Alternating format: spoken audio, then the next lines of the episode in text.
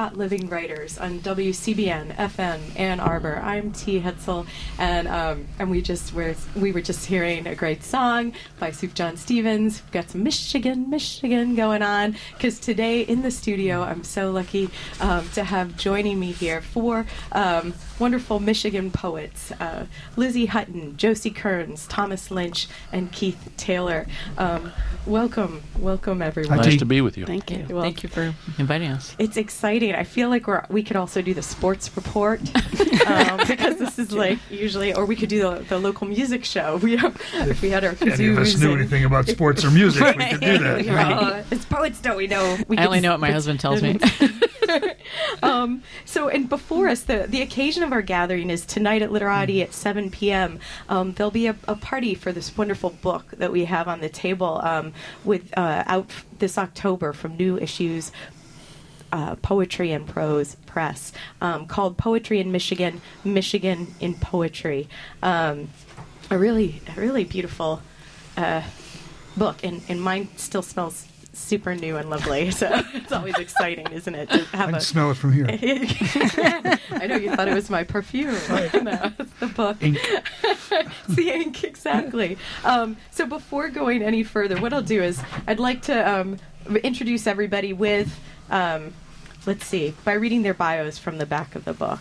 Um, and let's see, Josie, oh, no, Lizzie, you're first. Okay. Here, It might be. as we do the. Where are we? Okay, now we need some more songs. Where are you? I should have. At the end of Done the this. H's. That's right. I'm at the end of the L's. I Because know. it's the Right. U, right? Yeah. Maybe each of you could find yours and point to it while I awkwardly read Lizzie's now. Okay. Lizzie Hutton's first book of poems is She'd Wait, Waited Millennia. Hutton has received the Wabash Prize, a Meter Award, and a Hopwood Award.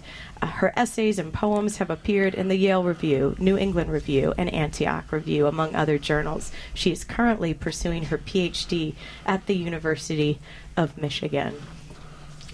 Then we go to Josie Kearns, was born and raised in Flint. She's the author of New Numbers and The Theory of Everything, as well as two chapbooks and a nonfiction book about laid off auto workers in new careers, Life After the Line. The former director of the Young Writers Academy and the Visiting Writers Series in Flint, she teaches writing and literature full time at the University of Michigan. well, I just retired.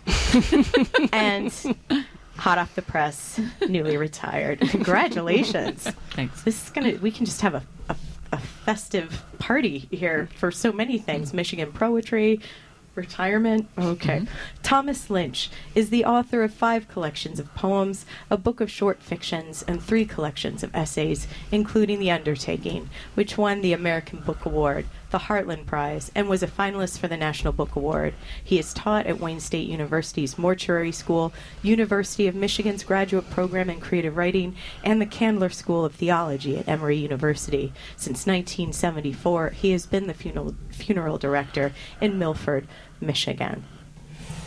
Last page. And finally, Top left hand. friend of the show, Keith Taylor. I should actually say everyone here is a friend of the show. Yeah, Dear, friends dear friend. friends of the show. Keith Taylor coordinates the undergraduate creative writing program at the University of Michigan, directs the Bear River Writers Conference, and is the poetry editor for Michigan Quarterly Review. He has published 14 volumes of poetry, short fiction, translations, and edited volumes, including most recently The Ancient Murrelet, Good. If the World Becomes So Bright, and the anthology Ghostwriters, co edited with Laura Kasischke, who will also be reading tonight at Literati. Oh, no, she she can't has a come. conflict, yeah. Sorry, folks. Laura will not be there. Yeah, she is she not here either. Linda Gregerson, however, will be reading Yes. at Literati Yeah. tonight, Yep. as will Alison Swan and David Cope. Yes. Right? Mhm. Word on the end. Okay. And just a quick word. And we're going to have a quick appearance from one of the co-editors, Jack Ridl. Jack Yeah. Ridl. He'll be there tonight for Right. a while too. And the other co-editor, William Olsen, who's the editor of uh, New Issues, Right. Poetry and Prose, uh, He, he out won't there. be, he won't be there. He won't be there Kalamazoo. then. Yeah. He won't be there, but swing by and see Jack Ridl. So, yeah, so change your night plans. if you didn't already know you were going to Literati, you are, 7 p.m. Um, go celebrate poems in Michigan. Um, all right, so Josie, you're Yes. you're um, you're the point person for this event in Literati, aren't you? It better all work. Ah, it will. Lovely people. Yeah, Lovely- that's true. Yeah, friends of the show. That is and, true. and so, what what will um, folks have to look forward to tonight when they head in? Copies of the book definitely, available Definitely, for sale. um, people can sign, and also it's a sampling reading, which is really fun because people read just a little bit, and you get this idea of the breadth of um, artistry and expertise and precision in Michigan, which is going to be good because there's a lot of different styles. Wonderful. And what will you be reading tonight, Josie? Are you're still planning, or it's I'm a still secret? planning, Okay. Well, what will you read for us here? but I think I'm going to read a poem from the book. Um, uh, here, and it has a strange life because um, it was rejected by Michigan Quarterly Review, but in a very friendly way. I'm sorry. I'm not sorry. not from not from Keith, um, from Larry Goldstein, who's But a in a- wonderful man. But in a very friendly way. Yes, and he also gave me some advice about it, and that, so I fixed it, and I I thought, and I uh, sent it to Iowa Review, and it got taken, published, and then three pages over was uh, Larry Goldstein's poem. So I thought it was really pretty funny, and when he came to my class, he talked about it, and we laughed about it. It was kind of cool. So So what you're saying is there's a really kind of wonderful community that happens in Mm-hmm. there is. Michigan poetry. That's true. Yeah, very helpful. I think. So you, I don't know if that's like that in other states, but it is here. I think that's cool. That's pretty cool. And and what Hmm. what poem did you um, have picked for this collection, Josie? Um, so this is um, well, they picked it. um, oddly enough, they picked the same poem, so that, I thought that was good. It's called Cold Blue. the very same. Yeah. Oh, wonderful. So Larry's probably out there listening, saying, no, he laughed. He laughed. He was like he, he thought, and actually he helped so much. Yeah. 'cause, That's you it. That's Yeah. what he did. And I, went- I relined it and I went, oh God, he's right. Look, it, it's right there. I, ah, why was that in there? And that was kind of cool. And So- and how often do you actually get real feedback from editors when you're Yeah, sending in? it's very rare. Like a small slip of paper Yeah. or or nothing. Yeah, I just got something from um, uh, from an editor, and, uh, and and it was nice. It was like, oh, it's you know, communication, yay! so that part's good. And once in a while, you know, you get um, you get an acceptance, so that's good too. Let's hear the poem, James. Thanks. Uh, cold blue. It was that winter my sister and I made the igloo you could die in, if snowplows worked their teeth just right. The snow hadn't been stained yet with the exhaust of cars, like how the moon hadn't been walked on yet. No icicle flag pinning it like a collector's bug. I fluffed down in drip so, drifts so deep I couldn't breathe. The snow had a too white color, leached out, the blue of detergent or that new popsicle coveted by grade schoolers in 1962 as cool. Something unprovable as blue veined flesh caught in Yukon frostbite, bluegills under icy stream.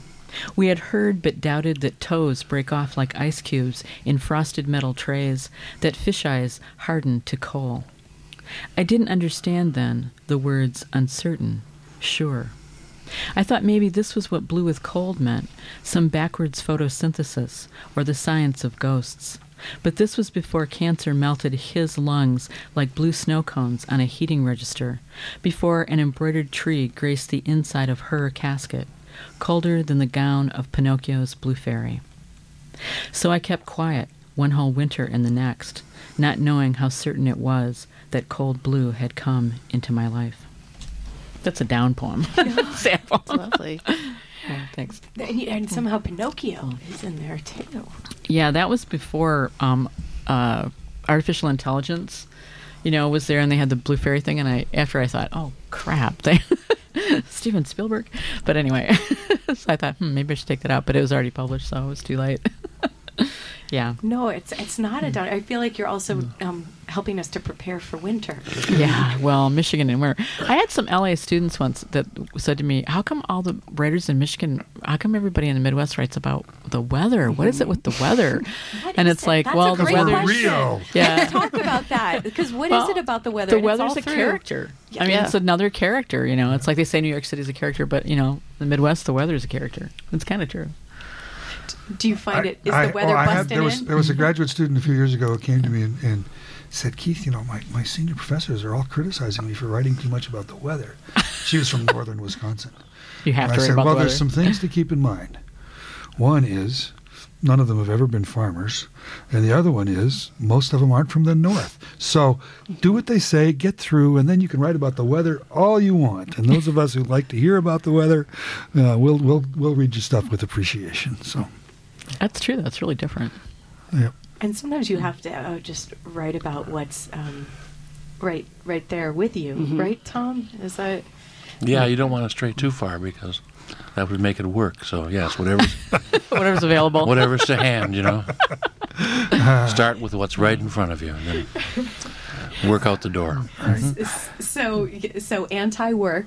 Tom Lynch is here because you make magic of so many things, but things that other people mm-hmm. see as work, you you are thinking is like. You I think when I look that. at this book, I'll mm. tell you, T, and thank you for having us in. This is so Absolutely. It's nice to have a table full of poets just Yeah. fun. blathering on words, and it wouldn't happen but for your invitation. So thanks. Sure. But I th- look at this book that Bill Olsen and Jack Ridl have put together, and I think of our friend Herb Scott. Keith. Oh my gosh, really? May his memory be eternal. And he started New Issues Press years ago. Yep.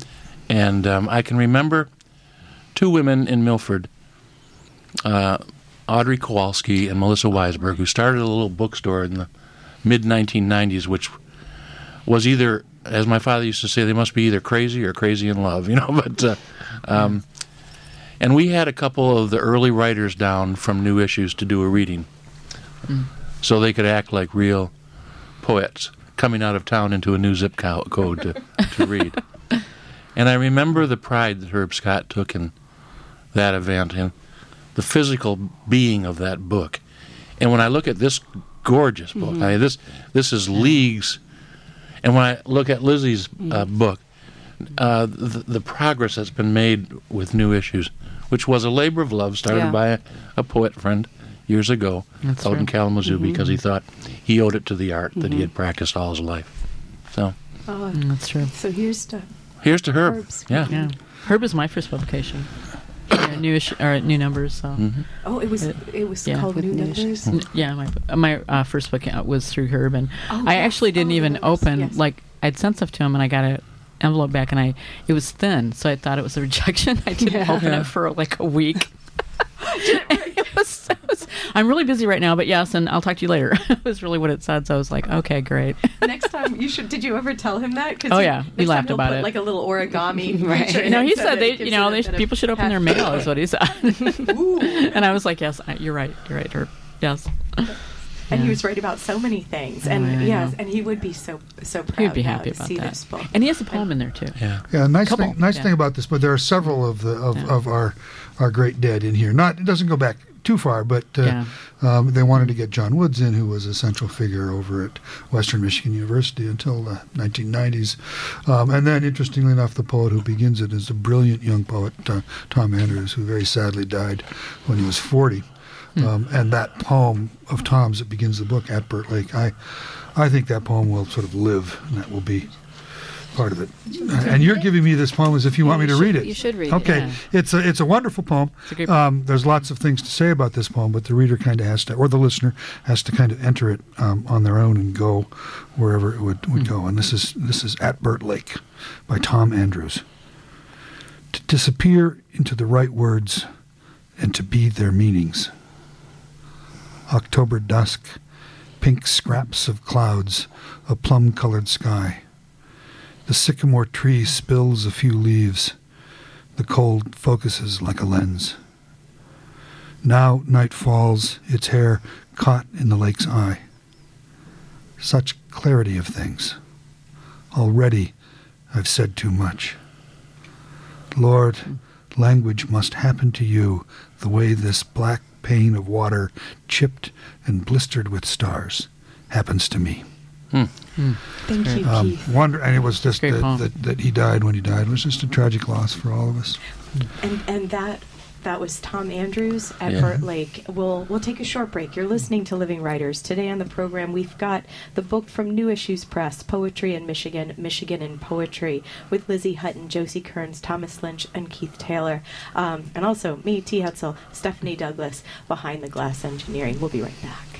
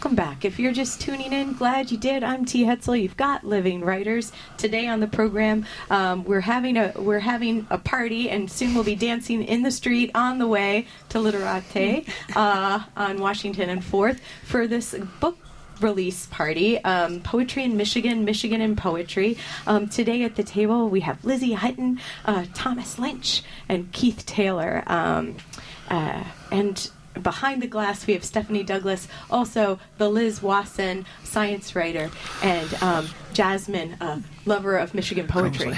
Is that fair to say, Jasmine? And, Okay. and, and they have PhDs. and the rest of us have poems. Other another P word. Yeah. Well, so we've talked about the weather. What you know, we've been dancing in the streets. um, maybe let's talk a little bit about Detroit, or like because we've got nature, weather. Um, we've got Detroit in this book as well. Um, Yeah, which is one of the lovely things about this anthology. I mean, there have been anthologies in Michigan before, and then some, and I always felt that Detroit wasn't represented well enough. Um, and some people in Detroit might still feel that way about this book. But, but you know, there are there are several good writers from Detroit. There are good poems about the city, um, and that's one of the things that I like about this book. That that that uh, there's not just uh, deer either living or dead, um, and there's not just snow, um, but the cities the cities are represented. Right, right, and it's that's the one thing with anthologies. It's hard because I mean, if we, and maybe this can be seen as like a first of many, but like because there's so many poems. But this is it's such a lovely book, and it gives us a sense of the state, and then maybe inspires people to make their own poem. Can we say something uh, to T about the um, the uh, artwork in the book? Yeah. It's just Yes. um, Tom, would you like astonishing. To you're, well, I, you know, I'm um, not proud to say that I don't know many of these artists, but but their their work um, placed next to um, language arts to me is just um, marvelous, and I and I also want to thank um, Pat Young, who's one of the great photographers of art in well in the country, who um, somehow Jack and Bill must have talked him into doing all the the reproduction of these artworks because they it comes off so beautifully. It looks so uh, finished and professional and meant to be together. So Because some are poems, some are paintings, Exactly, some are yeah. uh, watercolors yeah, there are photographs. oils or- There are, yeah, there's a little bit of everything. And the nice sense of community within the state. So there's Tom up in Milford. There's these guys putting this book together over Kalamazoo. Pat Young lives here. And interestingly enough, not incidentally, he's Tom's brother-in-law. Well, So- not incidentally. well, then we must give a shout out. Absolutely. And he's Well, fabulous. He does but mind you, fabulous work. he's traveled all over the world photographing art for the university, Right. Right. which has the largest collection of art on slides in the Yeah. in the world. So Oh, we do. Oh, Yeah, go we do. blue. Yeah, go blue. go blue. And Yet Yeah. another go blue. Yeah, who knew that? So, Yeah. um, were did any of you were you surprised like with um, your own poems that are in the book? With um, were you matched up with particular pieces of art, and how did that how did that work for you?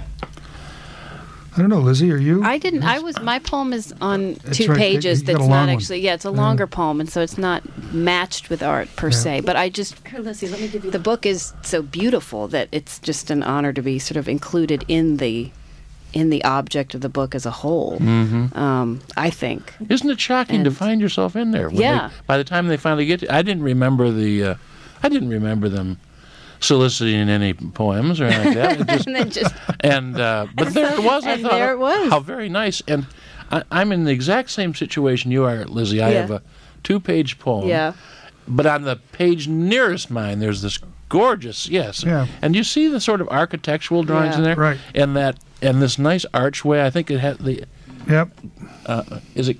Is it Katie so this Platt? is when we definitely Katie need like Platt. a Katie video Platt Visual, a visual aid. So Yeah. one of you, if you're getting near your poems, let's hear another one of the poems from the book. Lizzie, we've just been talking so much. You want you read Give it your out, poem? Okay, I'll read Tell my us poem. about the poem and read it to us. Um, so this poem that that's in the book um, is called "Rose Gold and, and Poppies." Um, I don't. I don't know what to say, but I've always had a hard time reading it. Actually, it's to me it feels very much on the page um, and meant to be read off of a page. So reading it out loud has always been tricky for me. Um, but I I you- love the way it looks on the page in this book because it's it's a long poem and it spreads out on the page nicely. So I'm very proud of how it appears. Would you rather read one of the poems from your book? Well, I'd be ha- She no, I'd, I'd be happy to read either. But a wonderful it- poem. You gotta read um. Read that okay, one, I've I'll read this one. Okay, I'll read this one. Um, You've been overruled. I have by- been. Yeah. the old farts. it's not about it's not about weather per se, which was interesting. Keith and I were at a reading in Lansing two weeks ago, and a lot of the poems in the book that people read were about weather, and a lot of the preamble to the poems were about weather.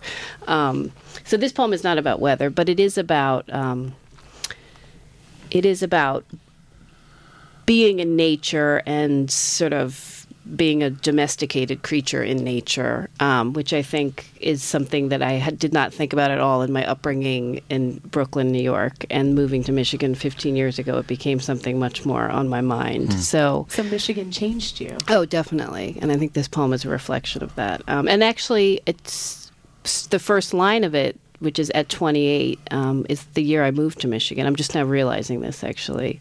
So this is this is actually a poem very much about that moment of coming here and then realizing how it's changed me since. Rose gold and poppies. At 28, I saw that my flat flowered ring had cracked. At 35, Spring's slaughterhouse, the old stone house, its wild kept food. They told me it was name it was made of rose gold. How I liked the name. Furred poppy stems and jagged leaves persisting from the whitewashed cracks. That rose more real to me than just plain gold. Although the jewelers told me weeds, they nodded in their place, their open faced red heads. That mine was of a type, once common, inexpensive. My boy glued there to see the baby pigs released, swell down the hill to forage on their short, blunt, freckled legs for fallen nuts. A cigar ring, they called it, made of giant sheets of heated gold. Even so, the sloping, pebbled road was beautiful at night. The wallpaper designs were rolled on in repeating frames. I couldn't tell, though, if their squeals were greedy grunts or pained. Then machine sliced and cut to size, formed into rings and put to harden, even wondered if it was themselves they ever ate. Like cannoli shells on slender tubes, my finger shaped. Oh, stacks of small mid whistle mouths, lustrous with emotion. Yet, despite the gold's patrician name, it didn't matter to my boy. He held the chain link, mesmerized by the pig's crowded pink and brown coming and going. The ring's flowers were conventional, four petaled, but for some shut buds, their tips pointed like tears. Now I no longer wear it, but I loved it once. I loved the melancholy blush and hairline crack instead of brass. The road was beautiful at night, sloped, pebbled, rimmed with poppies, wild. And now I knew the way I ought to call it. Though I had a boy, and in the daylight also, truth be told, a boy who loved the world the more for ignorance of all its names. Beautiful. Hmm. Thank you. Nicely done. That, that, Thank you. that line, that line about uh, about cannolis. That you know, I knew this poem, Lizzie, but it just hit me this time. Oh, stacks of small mid whistle mouths, lustrous with emotion. Those are cannolis. exactly. I love cannolis. That's from Brooklyn. The cannolis are from Brooklyn. exactly, I don't they know if they make cannolis Yeah, in yeah. Michigan. No, like the they first, they must. They must. But the first I ever had was in Little Italy. Yeah. right. Yeah. Wonderful. So that was this transition. That was a transition moment. Yeah. Cannolis, yeah. Aw. And and so, fellows over here, when it, how how would you say you were like how are you changed or imprinted by Michigan? Is it even possible to say? We're natives, yeah. Yeah. Well, I, I think I might be the only one from. You are. Yeah, You're was the born only here. native. Well, native yeah. I've never son. strayed far from here, and um, Well, my type of work is not the kind of one where I'll be climbing the ladder more or less, except down perhaps. And uh, but um, the talk about community and really this sort of afternoon chat with you and colleagues uh, in poetry is to me replicates a kind of thing that for years we've been doing in Milford. Uh, every morning we meet for coffee. When I say we, I'm talking about a couple dozen, what we now refer to as old farts, who who are who wake up too early, and um, their um, spouses don't get up and make them breakfast anymore because uh, they're not working most of them. So they get up and they get in the car and they come to coffee at the Coney Island. And we sit around talking about. We used to talk about really important things like the school millage vote and, you know, who was ru- running for the uh, uh, the township board, and the wastewater treatment plant. Now it's mostly sleep apnea and prostate exams and stuff like that. It's, I mean, it's really the conversation had, but the community, the sense of Yeah. sort of we're all in this together, is one that I think poets share. You don't have to go. You can be anywhere. And Keith's going to New Zealand um, next week. I think in two weeks maybe. Yep, yep. And uh, Oh, but lucky ducky. yeah, Yeah. but how lucky for them yes. because um, because he has a calling card that'll put him in touch with uh, that nation's uh, poets, like this state's poets Yeah. who live in community because they are otherwise they work alone. They work entirely alone. So for me, the uh, the morning office of going to have coffee with the guys uh, is what is sort of replicated in this poem that. I don't remember them taking it, but they took it because there it is in the, in the book. And I thought, well, that's as good as any because that's how Michigan has done me. It's made me feel at home always, even though we all disagree on just about everything. You know, all these guys that we have coffee with, but um, we still get along. And I could call any one of them for help, and Yeah, they'd come on yeah. the run. You know, Right. so um, and and it changes it, doesn't it? Writing. Um, well, it doesn't change it, but it's it's made something to. Well, how? Let me ask you, how did it change it to put it into a poem? What you feel about well, I you know I call people by names, and I think of um, the opening of this poem refers to um, this old friend of mine, Bert, who was a Navy machinist, you know, and um, who would have known that he would have gotten mesothelioma Right. uh, and died um, died uh, too suddenly, you know. Yeah, I'm sorry. That's- No, no, it's just you know. But when I look at his name now, I was sort of glad to have him in it. You know, Yeah, I'm, I'm glad to have him alive. Yes. And Murray carving this model truck, Murray uh, uh, is suffering through, you know, age and infirmity and confusions. That, You got you got to read this poem. Yeah. Why don't you? I'll Okay. tell you, Read I'll it. Read it. why don't we'll take a We short to- break. okay, Yeah, take a break. And when we come back, I'll let's- see if I that's remember what we're going to start Okay. with. Yeah. Good, good. So we're, you're listening, everyone out there in Radio Land, to Living Writers. And do we have Isn't it writers nice to in be the house? living writers? Beats the alternatives. we're Yeah. going to take a short break, and we'll be right back. Welcome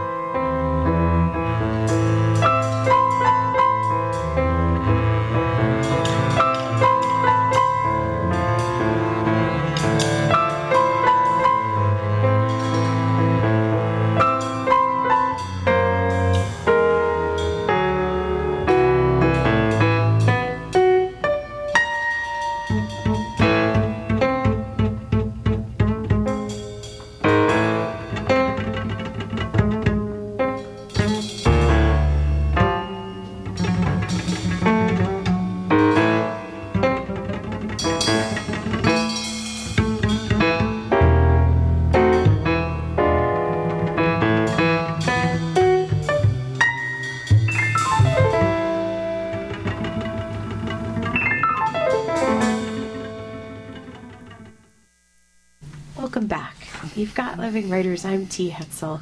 Um, today on the program, Lizzie Hutton is here, Tom Lynch, Keith Taylor, um, and we're we're looking at a beautiful book, Poetry in Michigan, Michigan in Poetry, um, out with New Issues Press. Uh, tonight at seven o'clock at Literati, you can go and see these folks reading poems and um, and other Michigan poets reading poems and celebrate uh, this book being out in the world and, and a great at a great bookshop celebrate community at this this community bookshop that we're so lucky to have in town too um, before the break um, tom you were talking about this poem I was talking about old Bert. What you have to, re- and just this is the last thing, but Bert had that. I can't do anything with my hands of, of any worth, but Bert could fix everything. He he had an engineer's aptitudes, and so he was always making these pantomimes with his hands in which he was actually fixing hmm. something that was home in the mm-hmm. garage. Mm-hmm. And to watch him do that whilst giving out the narrative of how he was going to do it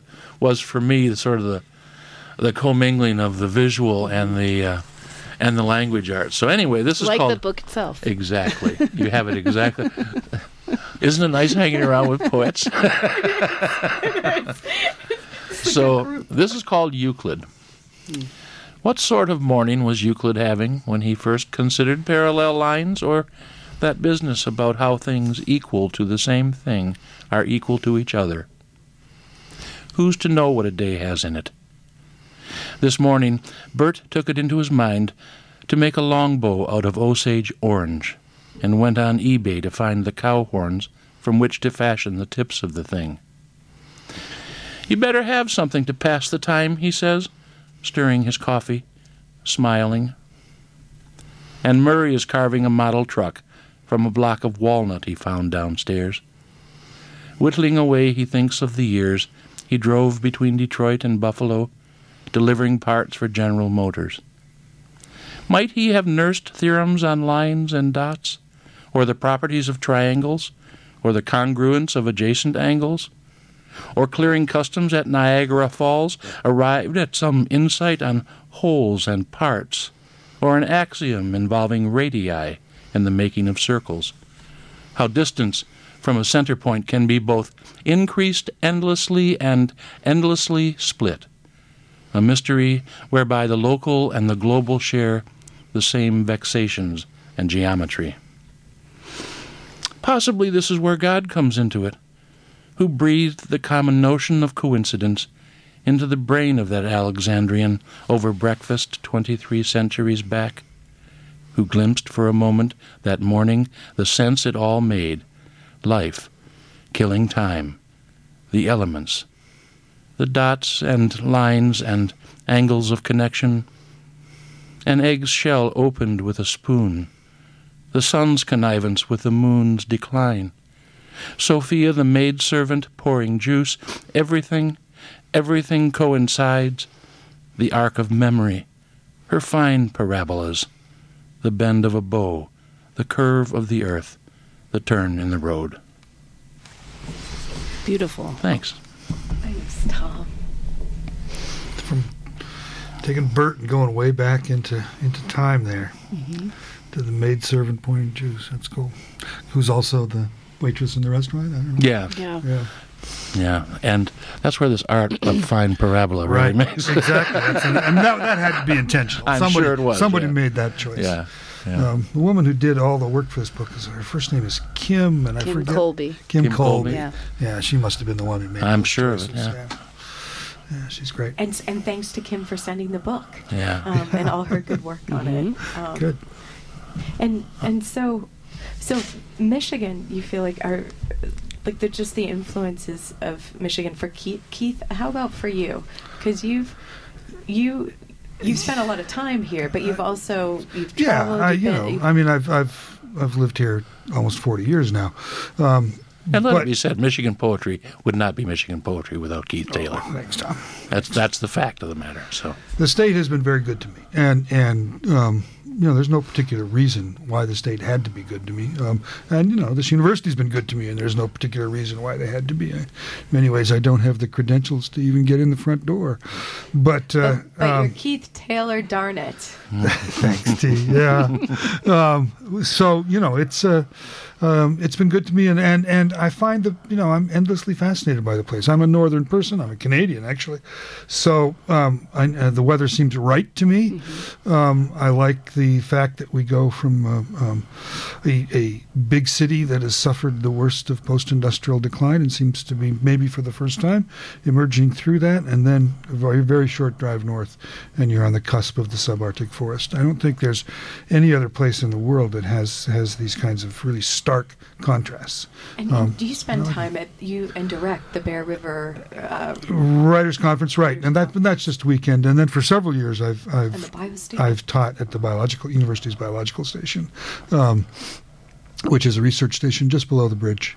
Uh, U of M owns 10,000 acres there, and they've been studying that forest for uh, you know over a decade, including those two PhDs in the other room. and that's uh, a shout out to the Liz. Liz Wasson and Jasmine Crumsley, and they both studied up there and both did their research up there. At least I know Jasmine did. So did the Liz. Oh, okay. And and so but so spending time in this particular place so you're so you're in the south um, eastern part of michigan I am. and you also have this time that comes every annual like every Annually, year yes, yeah, you yeah. spend time up there Yeah. Uh, so And and you know I enjoy it. Tom's got a place close to there. I get to hang out with Tom at his wonderful place up north. Um, and you know I'm moved by that landscape. I mean, maybe it's the Canadian thing. Maybe it's maybe it's. but why let's let's happily, we about have this. interesting birds. Otherwise, Keith would have, would have left. I saw my first eagle with this man. Yeah. I wouldn't have known otherwise. You know. It flew right down the road at us. Yeah. It's like, wait, Tom, stop! That's a bald eagle. Oh, so the so the birds are, are part of it. So often I picture you actually, Keith Taylor, going out in a canoe, finding birds wherever you are, whether man, you're in Austin, Texas, or Yeah, that's, um, uh, up, that's, up at, that's what I that's what I do. That's why I'm going to New Zealand to look at the birds. Yeah, no, I. I uh, why do I like to look at birds? I'd like to say that I study them, um, and maybe sometimes I provide one little data point to somebody or other. But uh, but mostly, I think it's that I'm absorbed by what they do. And isn't that a, like you uh, being a poet? You know, I could be. I, I don't like to dwell on that, T. But uh, but um, you know, the fact that uh, whatever poems do with words, you'd like to. I'd like to be able to connect that with birdsong somehow. But it might be a stretch. Well, let's stretch on over and see the poem that you've. you've Okay, well, this is this page. is a, a shorter poem. Mine all did fit in one on one page, which means I got a lovely painting next to it, which I think might e- might even be the Huron River, although I'm not sure of that. It is the Huron River on the cover of this book, Mm-hmm. interestingly enough, which makes our our our muddy little river look very mysterious and beautiful. that that cover photograph. Oh, uh, this is in the my my poem is indeed about that that lake, uh, Douglas Lake, which is where the University of Michigan's biological station is. It's shaped like a fish, and this is a, a paddle um, over to in a, in a canoe on a lake in the north on a gray day, listening to birds. It's called Directions to North Fishtail Bay. If you paddle down past the point where the eagles hang out, you're almost there.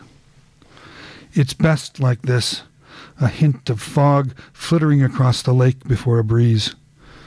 No sun, sky gray but calm, not a ripple or a wave. Just round the next point where the sand drops away fast under luminous deep green water, and you made it. Go now. It looks like rain. You'll hear a hermit thrush calling hidden in the pines or in a cedar swamp where, when you look hard into the dark, you will see a profusion of iris, almost purple and fresh on this day, the very day you've come alone to North Fishtail Bay. There's thunder in the west. Go now. It looks like rain. Hmm. Thank you, Keith. My pleasure, T. That edge of bliss that he always gets to, where where you're just about to see the new thing, the brand new thing. You know, this is right out of Isaiah. Of course, that's he's the son of the man. You know, Yeah, Daddy, Daddy was a preacher, so uh, I, I, I should write that down. Tom Lynch said uh, this is like Isaiah. or Edward Hicks, in the There we Peaceable go. There we Kingdom. go. you? Right. Yeah, but yeah, this is or John company. Lennon. It's all you know, Oh, the new Tom, thing. going, man. Well, you know what I'm This saying. guided. The new thing is This there. is book jacket Yeah. stuff, Keith. Yeah, this it? is. This is The trouble is, Tom's already blurred about four of my books, so uh, we. Well, that's the first time I've heard you read that poem that I know. Oh, is it really? Yeah. Good. Good. Good. That's, it was beautiful. It's so evocative. Yeah. For a moment, I feel like we're all we're we're all up there with you on the. Good. Well, it's a beautiful place. It's a fabulous place, and the fact that the university owns so much of the lakeshore has has indeed protected the lakeshore. Um, you know, and it's which is great. There's not a lot of inland lakes in the Lower Peninsula that are that protected.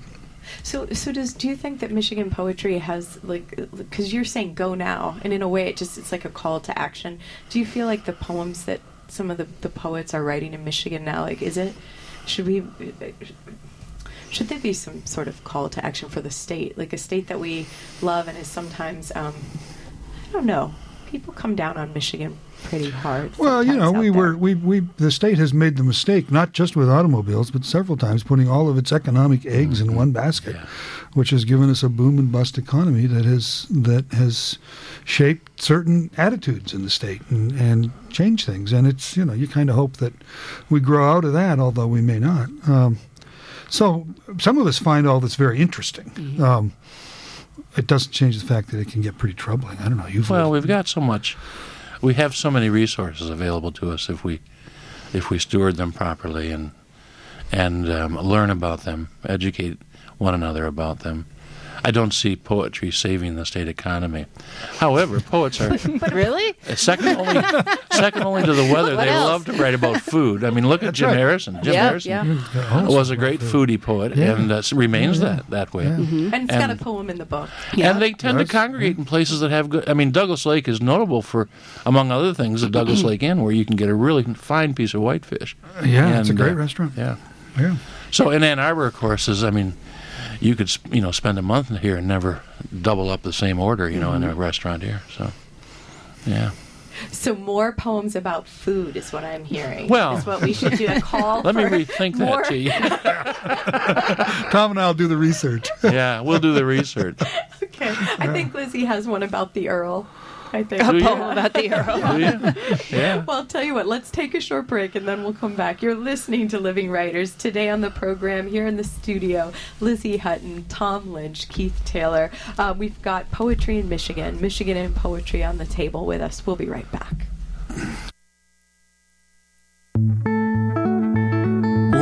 Fine people come by the house. They say, nice house, very nice house. We could put a little garden in the back, chicken in the coop.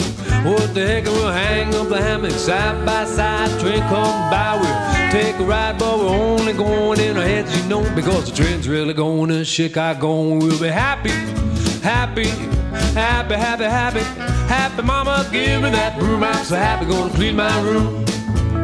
Now, big old storm blows into town. It's a bad storm, icy cold storm. Rips the living limbs from the living trees, brings the icy trees to their icy knees. But I'm not scared. I've seen this stuff before. Soon 80 back the breeze will be at my door. Then we'll jump down the river, float away, start baby naked on a happy day, and we'll be happy, happy, happy, happy, happy, happy. Mama, give me that room. I'm so happy, gonna clean my room.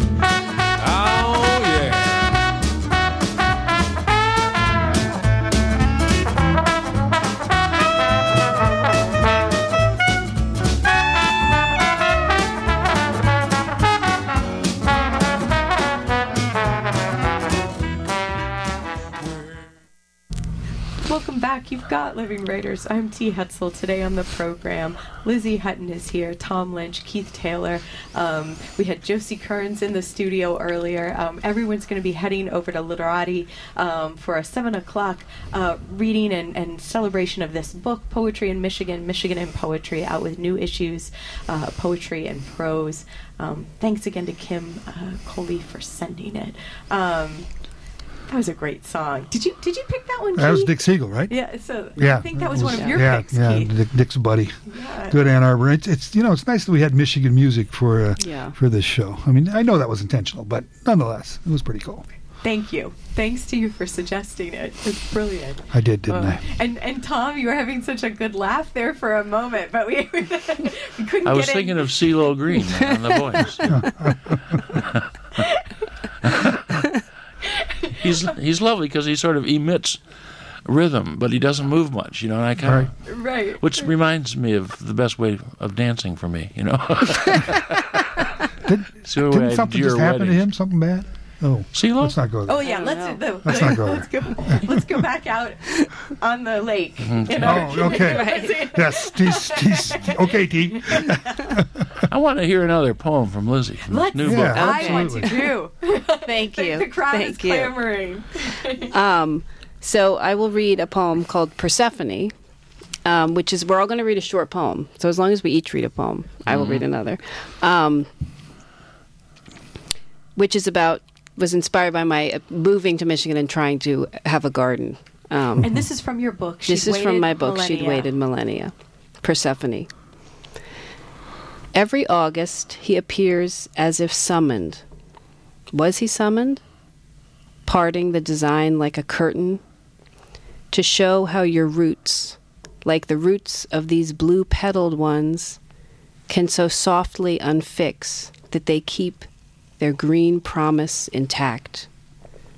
How they can withdraw so tracelessly into their what seems like dying.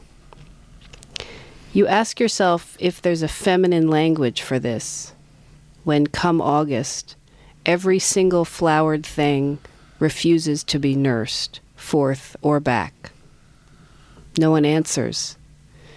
See, you're already there and split, thinking, yes, yes, if by loving you mean to engage, what else is there to love in such fierce lushness but removing?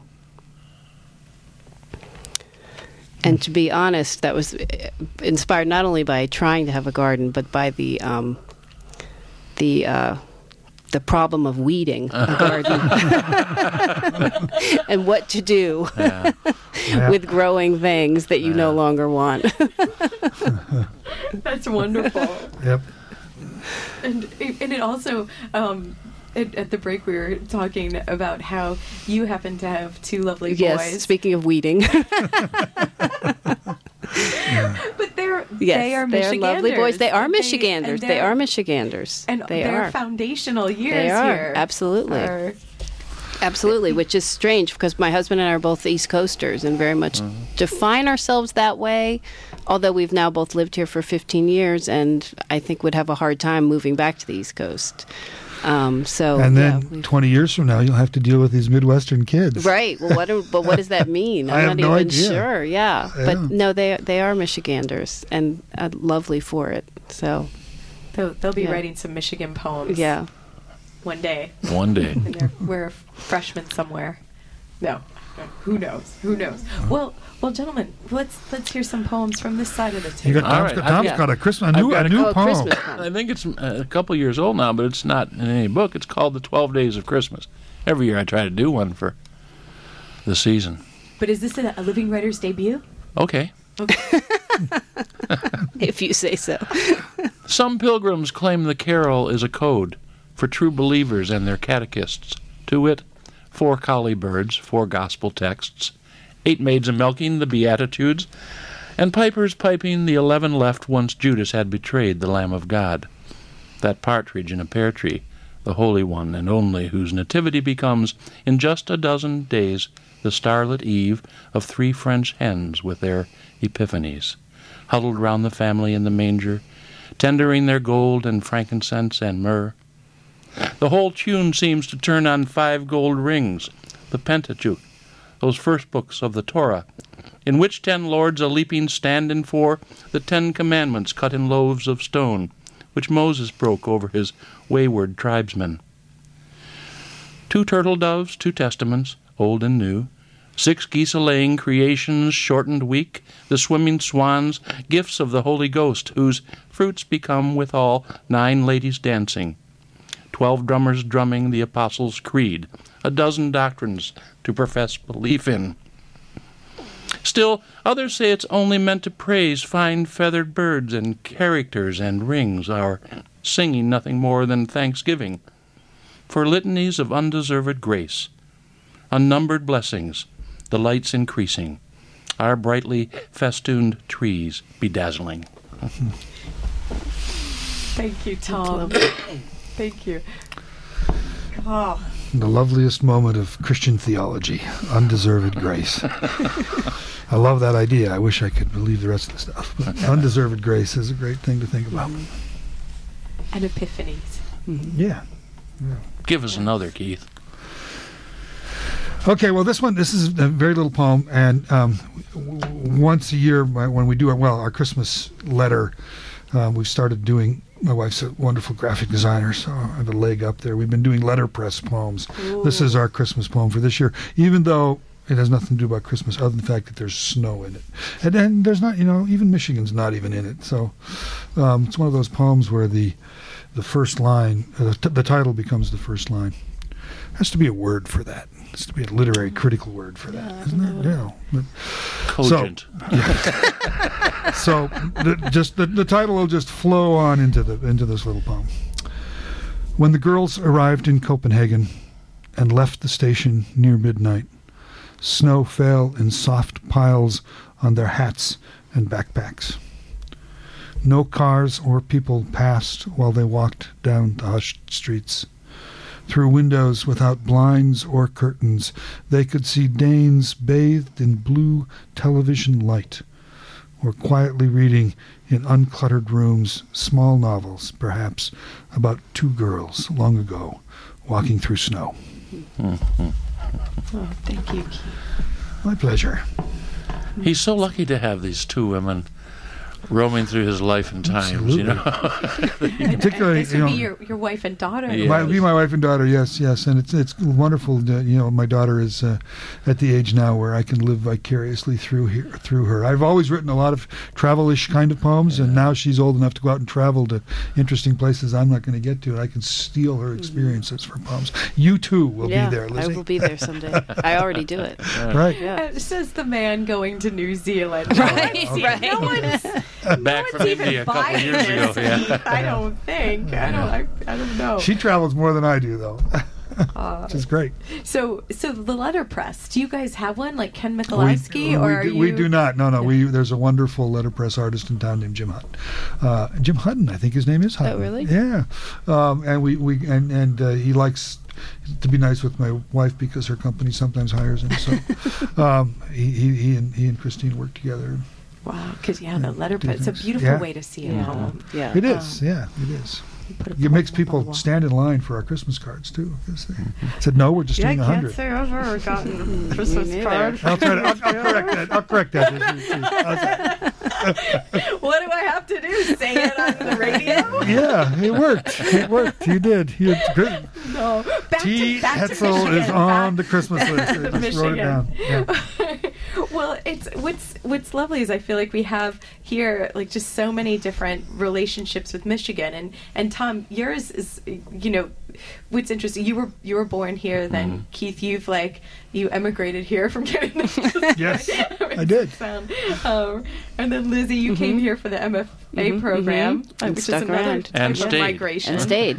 And now I'm getting my PhD. So yeah, Right, um, yeah, exactly. fully entrenched.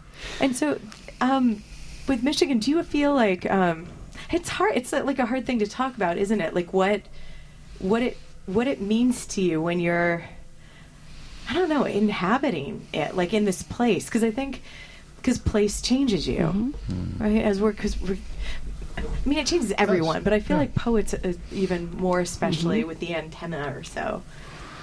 And we're not, you know, we're not isolated creatures. We, we, we you know, we, we respond to the places we live in, both for for the stimuli of the natural environment, uh, politics, um, the kind of things we have to do just to get through the day. You know, these these kinds of things shape us and shape our imaginations. And the peninsular aspect. And the fact that peninsular we're close aspect. to water, wherever we are in Absolutely. Michigan. You know? Absolutely. There's How always so? the- So how well, does this- that change you, Tom? The sense What- of confluence and everything is tributary. Yeah. That everything is flowing into something else. So that the work that we do now, I just feel is is of a kind with work that was done before us by other people and people who will follow after us. They'll say, "Oh, Keith Taylor had this poem that did this," and they'll steal it from him, uh, you know, and More do it in their own time, in their own place. Yeah. And uh, Michigan, I mean, the sense of everything awash in uh, works that way in Michigan. You know. Mm-hmm. But but you are right though, T, that there is something about the community. Oh, you're gonna Oh, the no, oh, the. no, I uh, was just thinking a wash in uh, between. I was yeah. just, that was my Um, own. I was, That's a little. I mean, I have a very good friend who's who's lived for 30 years in Pennsylvania, in eastern Pennsylvania, um, and he publishes there and things. And he was just back in uh, part of a, a reading here, and he said, you know, I, I spent five years in Michigan, but I still feel much more connection with writers in Michigan than I do in Pennsylvania, and it's partly because you know to stretch from Erie to Philadelphia, something. You know, something major happens Changes, between yeah. those things, there, and of course between Ann Arbor and Houghton, there are big differences too. But but they don't seem to be. They be don't seem as extreme. yeah. exactly. Don't seem as Yeah. divisive. And wasn't it grand that we lost the War of Toledo? Exactly. You know, we had mean, to take the, think we had to take the UP. yeah. that's uh, That oh, was a because good that's deal. how we got the UP. yeah, It is, We yes. lost Toledo and got the UP. yes. We lost to Ohio. Yeah, They and they got a they got a freshwater port. yeah. So, yeah, Oh, but no, you wouldn't. I wouldn't trade the UP for anything. absolutely. The UP might trade us, but uh, That's right. but we're we're hanging on to them. But there is something about it because when I moved here from Seattle, I wouldn't have thought that I would be saying we. Like we have the UP. Yeah. Yeah. T. All right. Welcome. Takes a while. Takes a couple of decades, but you know, I've been there. You settled in well, T. Yeah. But Lizzie, how are you changed by by Michigan? Is it? Um, that's. I was thinking about that today because you and I talked earlier today a little bit about it. But I think um, for me, coming here from from the East Coast, which like what we were referring to with Pennsylvania, it's it's a very different orientation you have. I mean, I used to think of Michigan as just. Um, for me, it was like North Dakota. It did. It didn't. It didn't register as anything other than something between New York and San Francisco. Um, But now we know. and now, now I know, um, and I know what a horrible snob and provincial person I was to have thought that. So I think I think there's something um, wonderful about forcing to confront some of those ideas in yourself. and being changed by. it. Yeah, and being changed by it. Thank Yeah. you so much, all of you, for being Thank here. you, Thank today. you, T. It was lovely. brilliant. Let's do this again. Please, God. Sure. Sure. We don't need a coffee table book, although beautiful. But this this is the the occasion for the gathering today. Poetry in Michigan, Michigan in poetry from New Issues Poetry and Press. Today on the program, Josie Kearns had to head over to Literati, um, where we'll all be going at seven o'clock for the reading. She was here with us. Um, we've got Lizzie Hutton here, Thomas Lynch, Keith Taylor. Um, Thanks again to Stephanie Douglas, Michigan poet, behind the glass engineering for us. Um, the Liz and Jasmine, our studio audience today. I'm T. Hetzel. Thanks for listening out there. Until next time.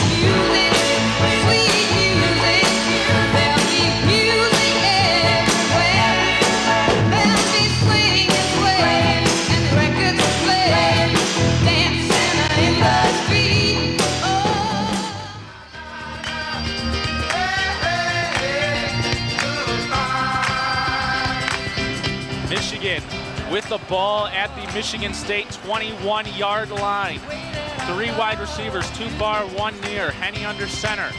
He'll drop back to pass. Looks for Edwards in the end zone. Jump ball. And it is caught by Braylon Edwards.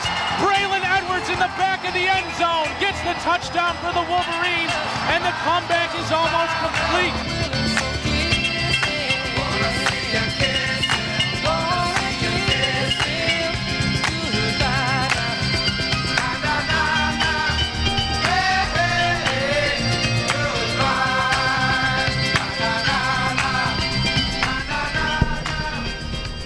Hello out there. You're listening to 88.3 WCBN FM Ann Arbor. My name is Mike Lewandowski, and this is the Daily Sports Report. I'm joined on the other side of the glass by Andrew Shapiro, Andrew House.